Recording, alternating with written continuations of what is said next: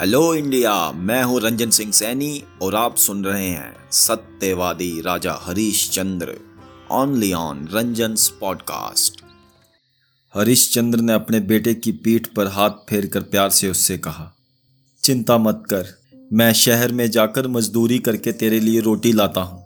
हरीश चंद्र की आवाज़ भराई हुई थी, पिताजी, आप मेरे लिए चिंता क्यों करते हैं? ये काम तो अब मेरा है। कि मैं आपके लिए कहीं से रोटी पैदा करके लाऊं। मैं शहर जाकर मजदूरी करूँगा और आपके लिए खाना लाऊँगा। नहीं पुत्र, नहीं। ऐसी बात मत सोचो। अभी तुम्हारे पिता के शरीर में इतनी शक्ति है कि वो तुम्हारे खाने का प्रबंध कर सकता है। हम राजा हैं, या थे। इसलिए किसी से भिक्षा भी स्वीकार नहीं कर सकते। ये नगर तो काशी जी ही है। हरिश्चंद्र, आपने मुझे वचन दिया था कि काशी जी पहुंचकर तुम्हारा कर्जा चुका दूँगा। अब बोलो नागराज ने उनके पास आकर कहा, जो कहा था वो मैं भूला नहीं हूँ। मुझे आपकी चिंता तो सबसे पहले है। कहने से कुछ नहीं होता हरिश्चंद्र, करने से ही सब कुछ होता है। मगर मैं तो देख रहा हूँ कि यहाँ तो भोजन के भी लाले पड़े हैं। धन की कैसी आस? काशी पहुँच चुके हैं। स्वर्ण का प्रबंध करो। नागराज, हम लोग अभी अभी तो आकर बैठे हैं। थोड़ा विश्राम करने दो। थोड़ा भोजन का प्रबंध करने दो। मैंने केवल आपको काशी आने तक का समय दिया था। हरिश्चंद्र, इससे आगे की बात मैंने ना कही थी, ना ही कहूँगा। अब कृपया मेरा स्वर्ण वापस दो, ताकि मैं अपने घर वापस जाऊँ। आप लोगों ने तो अपने साथ साथ मुझे भी फकीर बना दिया है। नागराज का क्रोध देख कर तारामती डर गई थी। उससे यह सहन नहीं हो रहा था कि उसके पति का कोई अपमान करे। तभी उसने अपने पति को बुलाया और एक और ले जाकर कहा, प्राणनाथ, आप इस यमदूत से पीछा छुड़ाओ। अब मैं और अपमान सहन नहीं कर सकती। मगर इतना स्वर्ण हमारे पास कहाँ है प्रिय? वरना मैं ऐसे चांडाल की बातें कहाँ सुनने वाला हूँ? आज मुझे ये दिन भी देखना पड़ रहा है प्रिय। ये कहते हुए हरिश्चंद्र की आँखों में आँसू आ गए। प्राणनाथ, इस संकट को हम टाल सकते हैं। कैसे तारा? जल्दी बताओ। देखो, मैं जवान हूँ, सुंदर हूँ। आप काशी शहर ले जाकर मुझे किसी भी सेठ के हाथों बेच दो। इससे इतना स्वर्ण तो मिल ही जाएगा कि जितना इस चांडाल को हमने देना है। तारा, ये तुम क्या कह रही हो? हरीशचंद्र एकदम तड़प कर बोला, जैसे तारा के शब्दों ने उसके शरीर पर अंगारे बरसा दिए हों।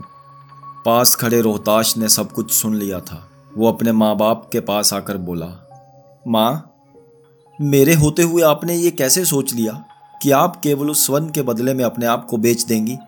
नहीं माँ, नहीं, यदि किसी को बिकना होगा तो सबसे पहले मुझे बेच दो।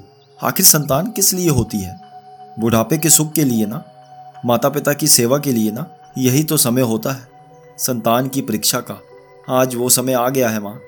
हरीश चंद्र ने अपने दोनों हाथ आकाश की ओर उठाते हुए फिर कहना शुरू किया, हे प्रभु, ये कैसी संकट की घड़ी आ गई है। आप ऐसी कठिन परीक्षा मुझसे क्यों ले रहे हो? मेरी पत्नी आज मुझे एक ऐसे नीच कर्म के लिए कह रही है। जो इस धरती पर आज तक किसी बुरे से बुरे आदमी ने भी नहीं किया होगा। ऐसा कर्म करने से पूर्व तो कहीं अच्छा है कि मैं मर जाऊँ। तुम मर भी नहीं सकते हरीश चंद्र क्योंकि तुम सत्यवादी हो।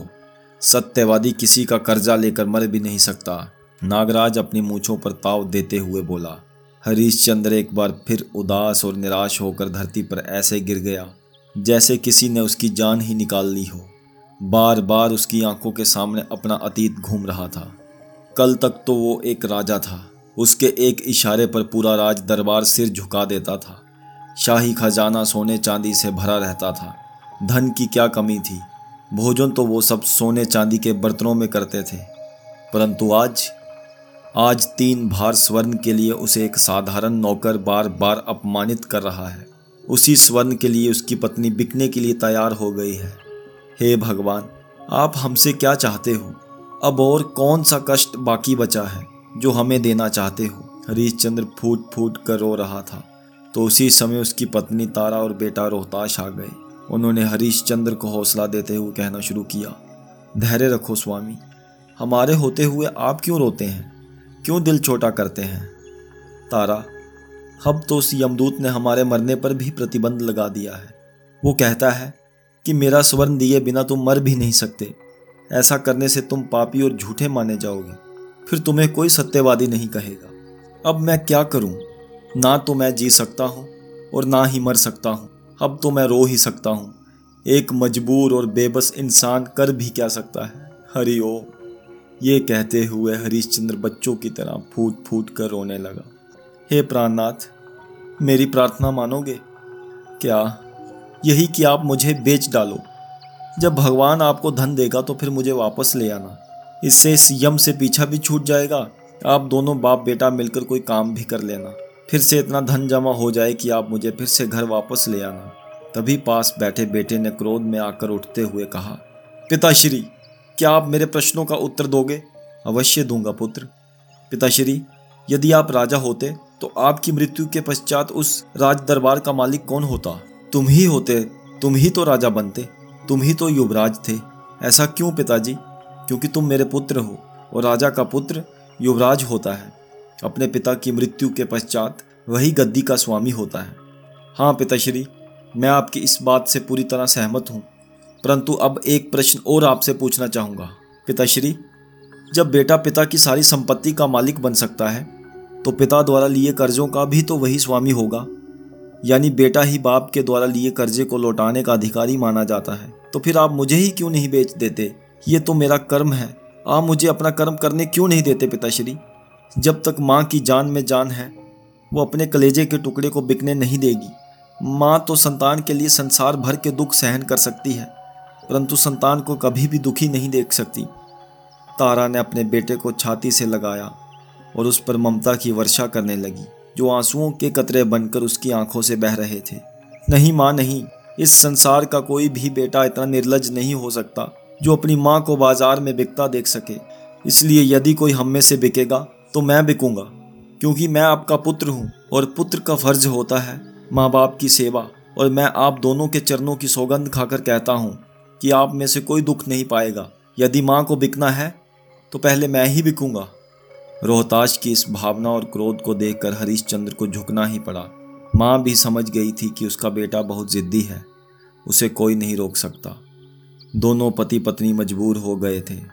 मरता क्या ना करता वाली बात थी। बेटे की जिद के आगे दोनों को झुकना पड़ा और अंत में यही फैसला हुआ कि सबसे पहले बेटे को ही नीलामी पर चढ़ाया जाए। इसके बदले में तीन भार स्वर्ण लेकर इस यमदूत को देकर उसका कर्जा चुकाकर मुक्ति पाई जाए। क्या हरीश चंद्र करेगा अपने पुत्र की नीलामी, जानने के लिए सुनते रहिए। सत्यवादी राजा हरीश चंद्र की कहानी, सिर्फ़ रंजन पॉडकास्ट पर।